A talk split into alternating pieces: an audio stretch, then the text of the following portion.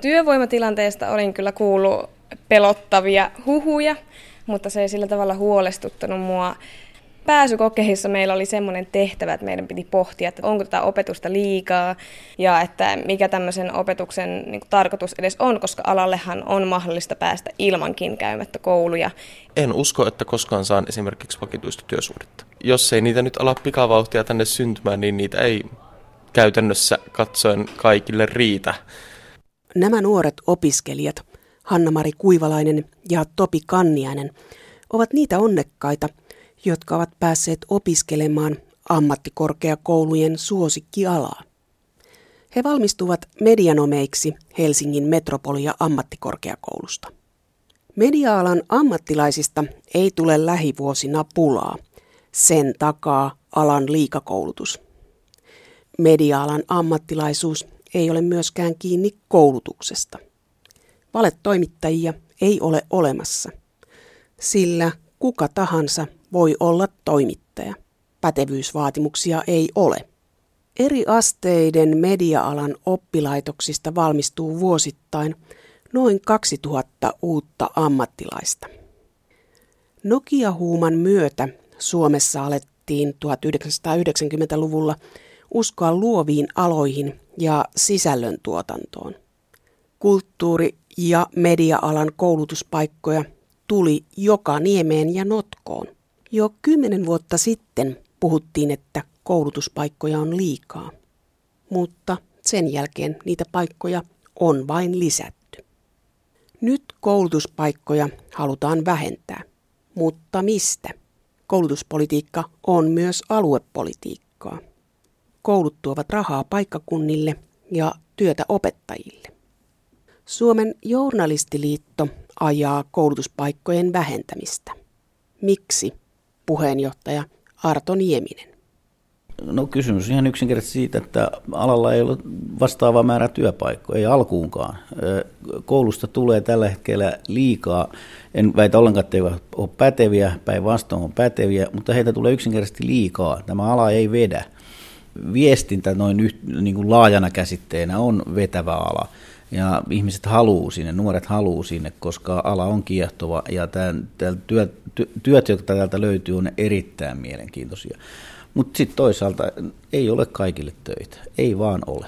Paljonko koulutuspaikkoja pitäisi leikata?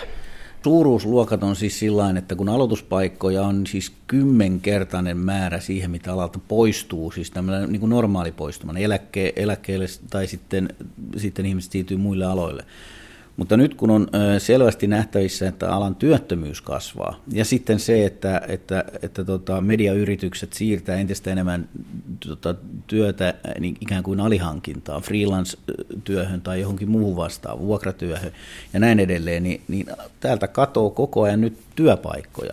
Ja kun monikymmenkertainen määrä siihen normaalipoistumaankin on niin kuin tota, menossa, niin, niin tämä tilanne on kestämätön ja se johtaa työmarkkinahäiriöihin. Nämä nuoret tulee työpaikoille ja heidän on pakko työntää jalkaansa oven väliin, koska he haluavat tälle alalle, joka sitten johtaa tota, työn polkumyyntiin ja jopa ilmaiseen työhön. Tarkoittaako sitä käytännössä sitä, että kun nuoret tulevat halvalla, niin kokeneet ja kalliit pistetään toisesta ovesta ulos? No näin on nyt käynyt. Siis 2008 vuoden lopulla alkanut lama osoitti, että nyt poistettiin silloin etupäässä ää, tota, kokeneempaa porukkaa ja, ja täytyy sanoa, että he ovat myös sitten työnantajille hieman kalliimpia kuin vastataloon tulleet.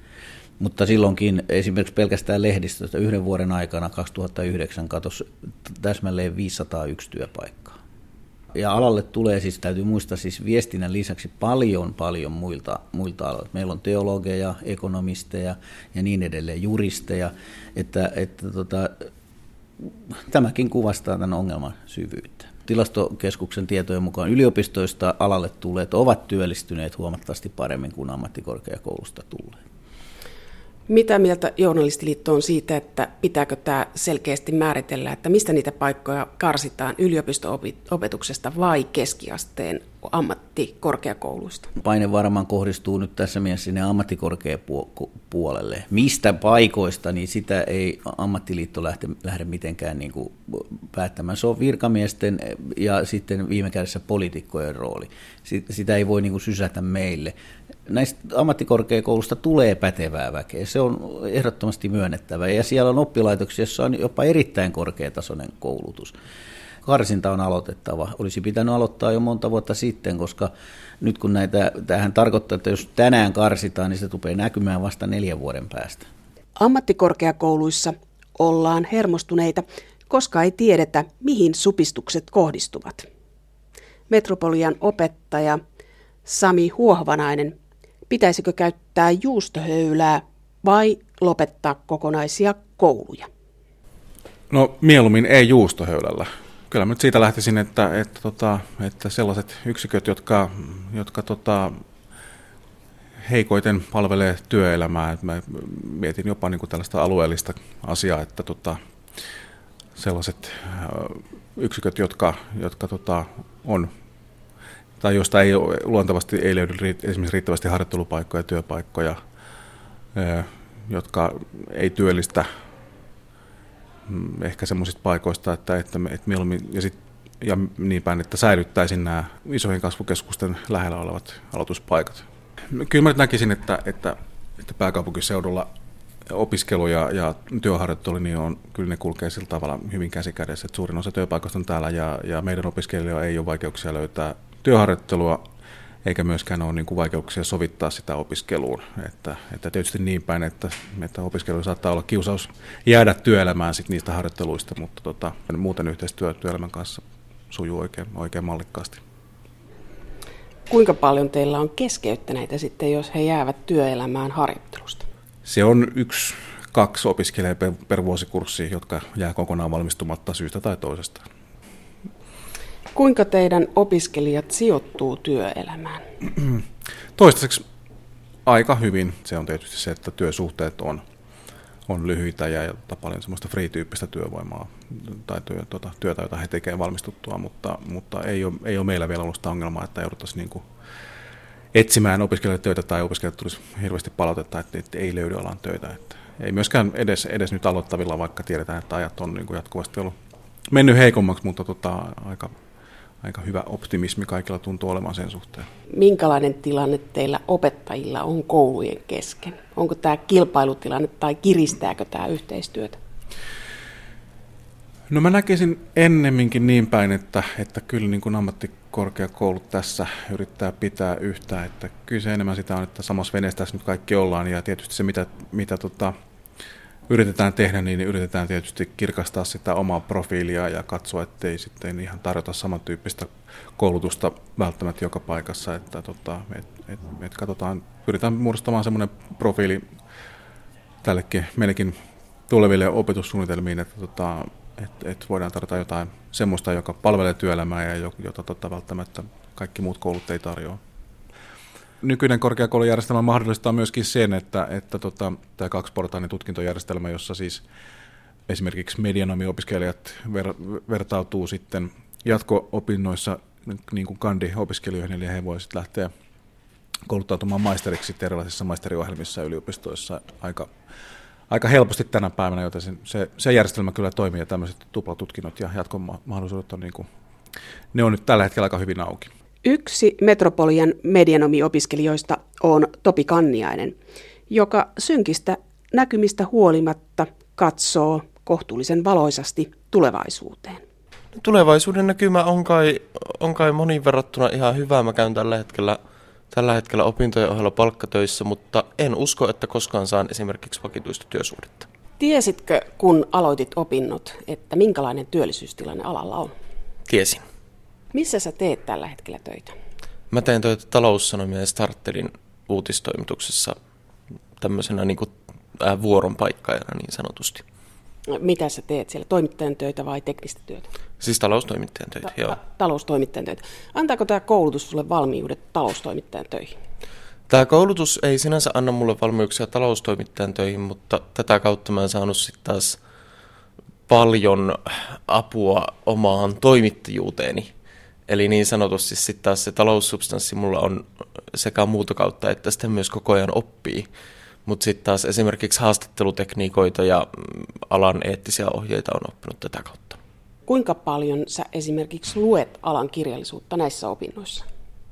Näissä opinnoissa mä en lue alan kirjallisuutta ollenkaan, mutta tämä on myös sisältökoulu. Eli me ollaan tehty yhde, niin kuin esimerkiksi omaa opiskelijaradiokanavaa ja viimeksi nyt tänä syksynä tehtiin koulun puolesta tämmöinen taloutta käsittelevä makasiiniohjelma. Eli vaikka tässä koulussa mä en ole opiskellut sisältöä, niin tota, kuitenkin mä oon päässyt sitten taas toteuttamaan sitä sisältöoppia, mitä mä oon saanut muualta. Sä oot tietoisesti hakeutunut tämän koulutuksen kautta sisältötöihin. Joo, kyllä. Et valinnut yliopistoa? En valinnut yliopistoa. Ää, kävin sosiologian pääsykokeissa, mutta niiden pääsykokeiden jälkeen ymmärsin, että tämä ei ole ehkä kuitenkaan se mun paikka. Pitäisikö alan koulutuspaikkoja vähentää vai peräti lisätä? No, alan koulutuspaikoissa on tällä hetkellä semmoinen epäsuhta, että, että eri puolilla Suomea opiskelevat ihmiset on aivan hirveän epätasa-arvoisessa asemassa. Eli esimerkiksi kun me katsotaan työllistymisprosentteja vaikka, vaikka Jyväskylän ammattikorkeakoulusta tai Kemitornion ammattikorkeakoulusta, niin ne on huomattavasti huonompia kuin mitä esimerkiksi Metropoliassa tai Haakaheliassa medianomit työllistyy. Niin tota, ehkä alan koulutuspaikkoja pitäisi sillä tavalla järkeistää, että meillä ei voi olla niin medianomikoulutusta edes aluepoliittisista syistä joka ikisessä niemennotkussa. Et jos ähm, ammattikorkeakoulu X, joka sijaitsee alueella Y, markkinoi alueensa nuorille, että tule tänne ja valmistu toimittajaksi, jonka jälkeen he opiskelee sitä alaa neljä vuotta, eikä saakaan töitä. Se on katteettomien lupausten antamista ja tavallaan niin kuin niiden nuorten ihmisten pettämistä, jotka tähän ruljanssiin joutuu. Ja se on aika katkera paikka, kun havaitsee opiskeltua neljä vuotta, että ei ole mitään saumaa työllistyä yhtään minnekään. Ja katkera paikka, että huomata varmaan myöskin se, että joissakin kouluissa työllistyy paljon paremmin. Niin, nimenomaan, nimenomaan. Minkälaista keskustelua teille täällä koulussa käydään tästä? Keskustelua käydään ehkä tässä vaiheessa lähinnä siltä kantilta, että on tämä ilmasten harjoittelijoiden ongelma niin sanotusti. Eli että monet, monet tuotannot pyörii ilmaisilla harjoittelijoilla, eli kun, eli kun otetaan yksi sisään ja sitten harjoittelujakso päättyy ja otetaan seuraava sisään, niin ollaan puuttu siitä, että tämä alan liikakoulutus on tuonut myös tämän ongelman. Ilmainen työvoima syö omia työmarkkinoita sitten, kun te valmistutte, te kilpailette itse niiden ilmaisten harjoittelijoiden kanssa. No, käytännössä kyllä. Mutta mä itse uskon, että tavallaan niin kuin pienelläkään erikoistumisella niin sit pystyy saamaan itselleen jo paljon paremmat lähtökohdat siihen omaan työllistymiseen. Tampereen yliopisto on legendaarinen journalistien koulutuspaikka. Nykyisin siellä toimii viestinnän, median ja teatterin yksikkö ja sitä johtaa Heikki Helman. Heikki Helman, valmistuuko Tampereelta liikaa toimittajia? Ei meiltä valmistu liikaa. Me otetaan vuosittain, vuosittain sisään 45 opiskelijaa, joista kuusi tulee kuvajournalismiin. Tampereella opiskeleville riittää töitä vähän liiankin hyvin, ne, ne ei mennä valmistua. Että me saadaan tehdä töitä, että me saadaan ikään kuin kaikki maistereiksi, eikä me saada. Siitä putoo jopa neljännes matkalle. Ammattikorkeakoulut ja keskiasteen oppilaitokset mukaan lukien, niin viestintäalalla sieltä taitaa valmistua pari tuhatta ihmistä vuodessa. Mutta toimittajia, jotenkin tämmöisen, tämmöisen toimittajakoulutuksen läpi taitaa mennä nyt vaan sentään, sentään niin kuin semmoinen parisataa ihmistä. Siinäkin näyttäisi tässä nykyisessä markkinatilanteessa olevan jonkun verran liikaa. Mutta opetusministeriön tavoite on se, että nimenomaan täältä yhtäältä ammattikorkeakoulupuolelta ja sitten täältä ammatillisista oppilaitoksista tätä, tätä, näitä toimittajalinjoja niin leikattaisiin. Mutta yliopistopuolella mitään sellaisia tarpeita ei ole. Heikki Helman, olet toimittajataustainen yliopiston laitoksen johtaja. Millaisia toimittajia Suomessa tällä hetkellä tarvitaan? Mitä koulutusta pitäisi toimittajille antaa? Se vähän riippuu siitä, että minkälaisen ratkaisun noi mediatalot tekee niin kuin toimittajien roolin osalta. Että haluaako, että toimittajat on tällaisia ikään kuin niin kuin online, online-toimittajia, jotka niin kuin istuu, istuu deskin ääressä ja kopioi muiden nettisivuilta uutisia omille nettisivuille, vai halutaanko, että toimittajat on oikeasti sellaisia pystyviä journalisteja, jotka taustottaa, avaa, panee asioita oikeisiin yhteyksiinsä ja tekee, tekee, niin kuin, tekee journalismista niin kuin tarpeellista. Yliopistossa me tietenkin ollaan tämän jälkimmäisen journalismimallin tai journalistimallin takana. Me halutaan kouluttaa semmoisia toimittajia, jotka, jotka todella osaa asiansa ja osaa avata ne asiat myös yleisölle. Sellaisten toimittajien kouluttaminen ei ole helppoa, mutta, että, mutta tässä on iso ero verrattuna sitten esimerkiksi jo ammattikorkeakoulujen antamaan toimittajakoulutukseen, joka on aika niin kuin, niin kuin praktista ja keskittyy tavallaan siihen niihin työkäytäntöihin. Mutta että oikeasti toimittaja kaipaa ymmärrystä asioista ja, ja tota, ei ehkä ihan niin paljon sitä käytännön opetusta. Mutta eikö näitä kahta koulutusta voisi yhdistää?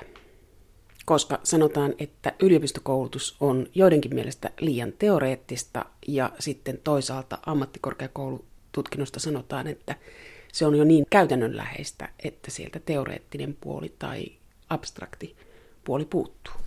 Mä en ole kuullut nyt kenenkään valittamaan pitkään aikaa, että yliopistosta on liian teoreettista väkeä. Tämmöisiä keskusteluja mä muistan takavuosilta, siis 70-luvulta, 80-luvulta, mutta en enää. Mä, mä luulen, että lehtitalot on kyllä oivaltaneet, mitä ne tarvitsee. Mistä tämä johtuu, että meillä on tällainen liikakoulutus? Kenen idea se on? Se, ei ole, se pointti on siinä, että se ei ole nimenomaan kenenkään idea. 70-luvulla ja 80-luvulla taisteltiin valtavasti, että pitääkö avata toinen toimittajakouluväylä Tampereen yliopiston lisäksi. Ja sitten 87 semmoinen käynnistettiin Jyväskylän yliopistossa. Se oli niin kuin vielä siihen asti niin kuin suunnitelmallista toimintaa, jotta se Jyväskylän koulutus aikoinaan avattiin, siis siitä on 25 vuotta kohta. Ja se oli niin kuin suunnitelmallinen avaus. Mutta sen jälkeen, kun nyt ammattikorkeakoulut aloitti, aloitti tämän toimittajakoulutuksen tässä 2000-luvun taitteessa osapuilleen siinä 2000-luvun taitteen molemmin puolin, niin se, se tapahtui kyllä aika suunnittelemattomasti. Siinä mentiin vain markkinoille, etsittiin sellaisia koulutusväyliä, joihin tuntui olevan kysyntää ja kiinnostusta niin kuin opiskelijoiden parissa. Ja tänne toimittajakoulutuksiin ja journalistikoulutuksiin toki oli kysyntää, koska se oli aika niin kuin, miten mä sanoisin, seksikäs ala. Sinne on hirveä tunku. Tampereellakin, äh, Tampereellakin tiedonsoppi on perinteisesti ollut niin kuin yliopiston toiseksi tai kolmanneksi kysytyin aine. Siis sinne on lähes tuhat hakijaa. Jyväskylässä myös kuuluu yhtä lailla niin kuin yliopiston suosituimpiin niin kuin hakukohteisiin. Helsingissä Haaga-Helian toimittajakoulutukseen sinne taitaa hakea toista tuhatta ihmistä vuosittain. Se vaan kertoo siitä kysynnästä. Onko toimituksista tullut tietoa, että jotakin tietynlaista koulutusta puuttuu toimituksista, tai onko joku media-alan alue, jossa ei ole koulutusta? Ainoa sellaisia alueita, joita me ainakin tuolla Tampereella haluttaisiin kehittää, me haluttaisiin panostaa enemmän esimerkiksi aikakauslehtijournalismin niin kuin erityispiirteisiin. Siis se, se, vaatii, se vaatii vähän erilaisia taitoja kuin tuo sanomalehtijournalismi. Tässä tämmöisessä online, online-journalismissa, mobiilijournalismissa, mä luulen, että esimerkiksi Tampereella me ollaan aika hyvin kartalla. Me on, me on tehty kaikenlaisia niin mobiilijournalismikokeiluja esimerkiksi yhteistyössä Nokian kanssa. Joo, mä luulen, että me ollaan siinä hyvin kartalla. Mutta sitten on tämmöisiä erityisalueita, muita erityisalueita, joissa pitäisi olla koko ajan ikään kuin panostusta. Esimerkiksi tutkiva journalismi. Mä luulen, että se on semmoinen alue, johon, on, johon tulee olemaan kysyntää. Se, se sen kysyntä kasvaa edellyttäen, että, että nämä lehtitalot, mediatalot niin kuin, alkaa panostaa sellaisiin sisältöihin, jotka on niin kuin omia ja erityisiä, jotain muuta, ja jotain muuta kuin mitä tavallaan tämä netissä pyörivä uutismoska on. Nyt puhutaan hirveästi siitä, että miten, miten niin kuin nämä perinteiset mediatalot pysyvät hengissä, minkälaisella strategialla ne niin kuin pitää lukijansa. Ja mä olen sitä mieltä, että ainoa, ainoa tapa mediataloille on, on se, että ne tekee itsensä oikeasti tarpeellisiksi. Tämä, tämä muiden, muiden tekemien uutisten kierrättäminen ei johda mihinkään, koska sen materiaalin kaikki saa. Pitää tehdä jotain omaa ja jotain sellaista, mikä on sen arvosta ellei, ellei kaikki lehtitalot vielä ole sitä oivaltaneet, niin niiden pitää aika pian se oivaltaa. Toimittaja Kirsi Mattila teki jutun siitä, millä kriteereillä kolme erilaista mediaa palkkaa nuoria työnhakijoita. Tässä kuullaan katkelmia Ilkan päätoimittaja Matti Kalliokosken sekä Nelosen uutisten toimituspäällikkö Jaakko Lähteenmaan valintaperusteista. Kalliokoski ei esimerkiksi pidä journalistiikan opintoja kaikille välttämättömänä.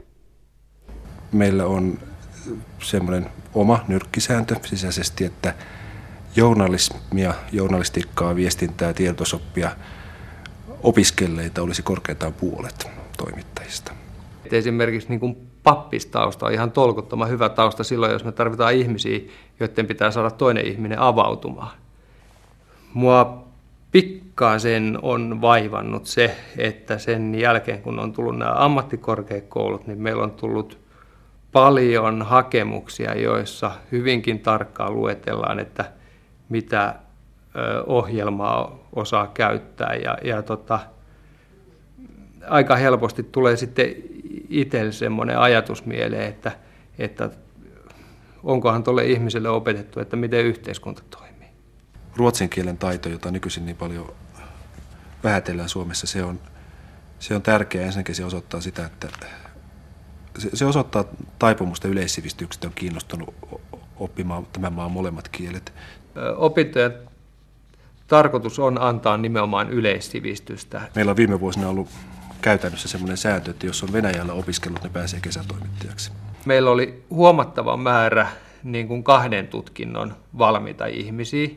Meillä oli, oli, oli myös niin kuin va, näissä meidän valituissa kesätoimittajissa. Tämä on hienoa työtä, tämä on arvokasta työtä, mutta kaksi loppututkintoa tähän duuniin on aika paljon. Toimituksiin valitaan työntekijöitä yleissivistyksen, työkokemuksen ja kielitaidon perusteella. Ja journalismikaan ei aina paina niin paljon näihin verrattuna. Mutta koulutusta alalle tarjotaan ja joka vuosi aloittaa 820 medianomi-opiskelijaa. Opetusministeriön korkeakoulu- ja tiedeyksikön johtaja Anita Lehikoinen, millaisiin laskelmiin perustuu koulutuspaikkojen määrä? No nythän se analyysi on, että työpaikkoja ei tule riittämään. Eli nyt on katsottu sitä, että mikä meidän koulutustarve olisi tuolla 2016, jotta vastattaisiin työvoimatarpeisiin sitten 2020-luvun alkupuolella. Ja nämä ennakoinnit osoittaa, niin kuin itse asiassa aika monet ennakoinnit aikaisemminkin, että meillä on liikaa viestintäalan koulutusta ja myös muuta kulttuurialan koulutusta. Miksi näitä koulutuspaikkoja ei ole vähennetty, vaikka tästä on puhuttu koko 2000-luku? No, tämä on tietysti hyvä kysymys, että miksi ei ole paikkoja vähennetty. Ja ehkä sitä kuvaa nyt tämä käynnistynyt keskustelu, että mitä on tapahtunut, kun on päätetty niitä vähentää, niin siinähän on ollut aivan niin kuin valtava mylläkkä alueilla ja mediassa siitä, että miten tuhoisa tämmöinen ratkaisu on. Ja tietysti nämä alat on kovin suosittuja nuorten keskuudessa. Ja ehkä sitten se, että ammattikorkeakoulu-uudistushan on vielä aika nuori, vasta 90-luvun alkuvuosista on lähdetty liikkeelle ja silloin lisättiin sitten näitä mm, kulttuurialan koulutusta aika merkittävästikin. Ja tietysti se perustuu siihen olettamukseen, että kun meillä tuotannollista työtä häviää täältä kovin paljon, niin muuta tulee tilalle.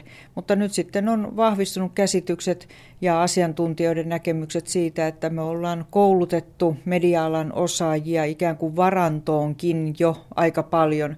Eli tekijät on nyt hyvin nuoria, eli ovat työelämässä vielä hyvin pitkän aikaa, että sitä poistumaa ei tapahdu sitä tahtia kuin monilla muilla aloilla. Toisaalta sitten taas, jos ajattelee, että ammattikorkeakoulut kouluttavat hoitoalalle ihmisiä ja siellä on koko ajan työvoimapula, niin onko lähdetty siitä koulutuspolitiikassa, että tarjotaan nuorille sitä, mitä he haluavat, riippumatta siitä, mikä on tulevaisuus? No ei, ei ole tästä lähdetty, että kyllä ne työvoimatarpeet on aina olleet siellä ohjaamassa tätä koulutustarjontaa, mutta sitten tietysti alueiden näkökulmasta ja yksittäisten oppilaitosten ja korkeakoulujen näkökulmasta on tietysti tavattoman hankalaa se, että jos ei ole tarjolla sellaista koulutusta, joka pitää nuoret alueella, että kyllä tietysti semmoisestakin on, on kyse. Ja sitten tietysti kokonaan eri asia on tämä sosiaali- ja terveyspuolen niin kuin jatkuvasti kasvava osaajien koulutetun työvoiman tarve. Et meillähän alkaa siinä olla niin kuin kovastikin tekemistä, että miten me voidaan se kattaa. Anita Lehikoinen, sanoitte, että tarjotaan koulutuspaikkoja sinne, missä nuoret asuvat, että he voivat jäädä kotipaikkakunnilleen, mutta jos tarjotaan koulutuspaikkoja alueilla, joissa ei ole media-alan työpaikkoja, niin eikö se ole vain kivun pitkittämistä, kun lähtö tulee kuitenkin? No, tässä on tietysti sitä keskustelua aina käydään siitä, että mikä kumpi on muna ja kumpi on kana. Ja nythän me on tehty sitten näitä koulutustarveennakointia ottaen huomioon se ikäluokkakehitys ja myös alueen työvoimatarpeet. Ja siinä katsannossa Itä- ja Pohjois-Suomi on tietysti aivan erityisalueita, että siellä se väestökehitys on kaikista haastavinta ja sitten tietysti työpaikat on aika paljon muualla. Mutta erityisesti kun me puhutaan korkeakouluista, niin silloin täytyy tietysti ottaa lähtökohdaksi se, että ne eivät palvele vain sitä omaa aluettaan, vaan se rekrytointipohja ja myös se työllistymisalue on sitten huomattavan paljon laajempi. Tämä ylikoulutus koskee erityisesti ammattikorkeakouluja ja mikäli olen nyt oikein ymmärtänyt, tämä on aluepolitiikkaa, tämä koulutuspaikkojen jako. Eli poliitikoilla on intressi pitää koulutuspaikat omalla paikkakunnallaan, oli sitten työllistymistä tai ei. Sanotaan, että kaikessa koulutuspolitiikassa, niin meillä kuin kaikkialla muuallakin maailmassa, niin totta kai sillä on aluepoliittisia ulottuvuuksia. Se on ihan, ihan selvä asia.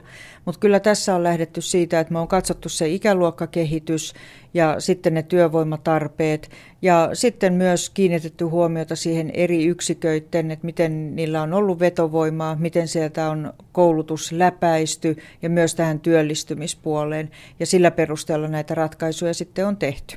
Meillä ministeriössä on lähdetty siitä, että nyt pitää todella ottaa huomioon se, että koulutetaan ihmisiä niille aloille, joilla on työllistymisnäkymiä. Ja osa näistä säästöistä pitää saada tehtyä tämän aloituspaikka määrän vähennyksen kautta. Ei kaikkea voi juusto höylätä, kun me tiedämme, että meillä on ikään kuin koulutustarjonnassa vinoutumia. Ja tämä on nyt se, sanotaanko huomattavan paljon – tilannetta muuttava tekijä. Se muuttaa sitä ihan varmasti siellä korkeakouluissa, alueilla ja myös ministeriössä, että määrärahat vähenee kertakaikkisesti noin 13 prosenttia vuoteen 15 mennessä ammattikorkeakouluista, niin nyt on sitä koulutusta suunnattava uudelleen. Paljonko yksi opiskelija ammattikorkeakoulussa maksaa valtiolle? No kustannukset on, kun otetaan huomioon sekä valtion että kunnan rahoitus nyt ammattikorkeakouluista, niin noin 58 prosenttia rahoitusta on ikään kuin kuntarahoitusta, niin keskimääräiset koulutuskustannukset per vuosi on noin 7000 euroa per opiskelija. Ja jos ajattelee, että 15 prosenttia huonoimmillaan valmistuu työttömäksi, niin se on aika kallista. No se on tietysti kallista, se on yhteiskunnalle kallista ja erityisesti tietysti kun me tarvitsemme näiden nuorten työpanoksen muualla. Jos vertaa medianomikoulutusta ja lähihoitajakoulutusta, niin kumpi on kalliimpi? No kulttuurialan koulutus noin lähtökohtaisesti on aika lailla kallista. Ulkomuistista en uskalla sanoa, miten ne nyt vertautuu toisiinsa, mutta totta kai kulttuurialan koulutus, varsinkin media-alan koulutus, johon tarvitaan myös aika runsaasti varustusta ja laitteistoa, ja se on myös aika lailla, sanotaanko, opettaja-intensiivistä toimintaa, niin eihän se ilmaista ole. Paljonko hoitoalalla tai rakennusalalla valmistuu ammattikorkeakouluista työttömiä? No tällä hetkellä varmasti työttömiä ei juurikaan valmistu. Siis kysehän on hoitoalalla myös hyvin paljon siitä, miten kunnat pystyy palkkaamaan niitä osaajia. Eli kysyntäähän on, se me kaikki tiedämme, että tarvetta on, mutta sitten se palkanmaksukyky täältä julkiselta puolelta, niin sillä on varmaan rajansa vastassa. Toivottavasti musta tulee jollain tavalla sellainen ihminen, joka ehkä radion välityksellä voisi luoda jonkinnäköisiä tunnetiloja.